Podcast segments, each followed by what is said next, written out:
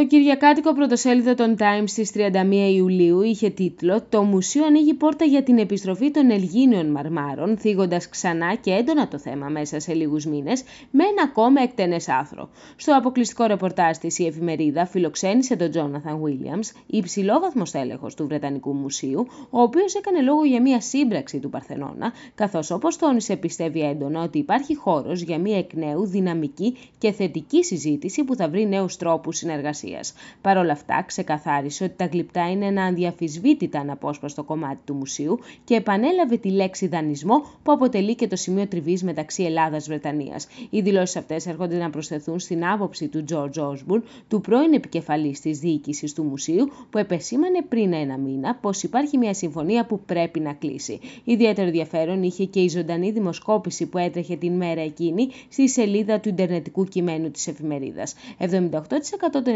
επισκεπτών πιστεύουν ότι πρέπει να γυρίσουν τα γλυπτά στην Αθήνα, έναντι του 22% που τάσσονται κατά. Τα ποσοστά δεν ήταν διόλου ευκαταφρόνητα, καθώς συμμετείχαν πάνω από 11.000 αναγνώστες. Από το Λονδίνο για την Deutsche Welle, Ζωή Κατζαγιανάκη.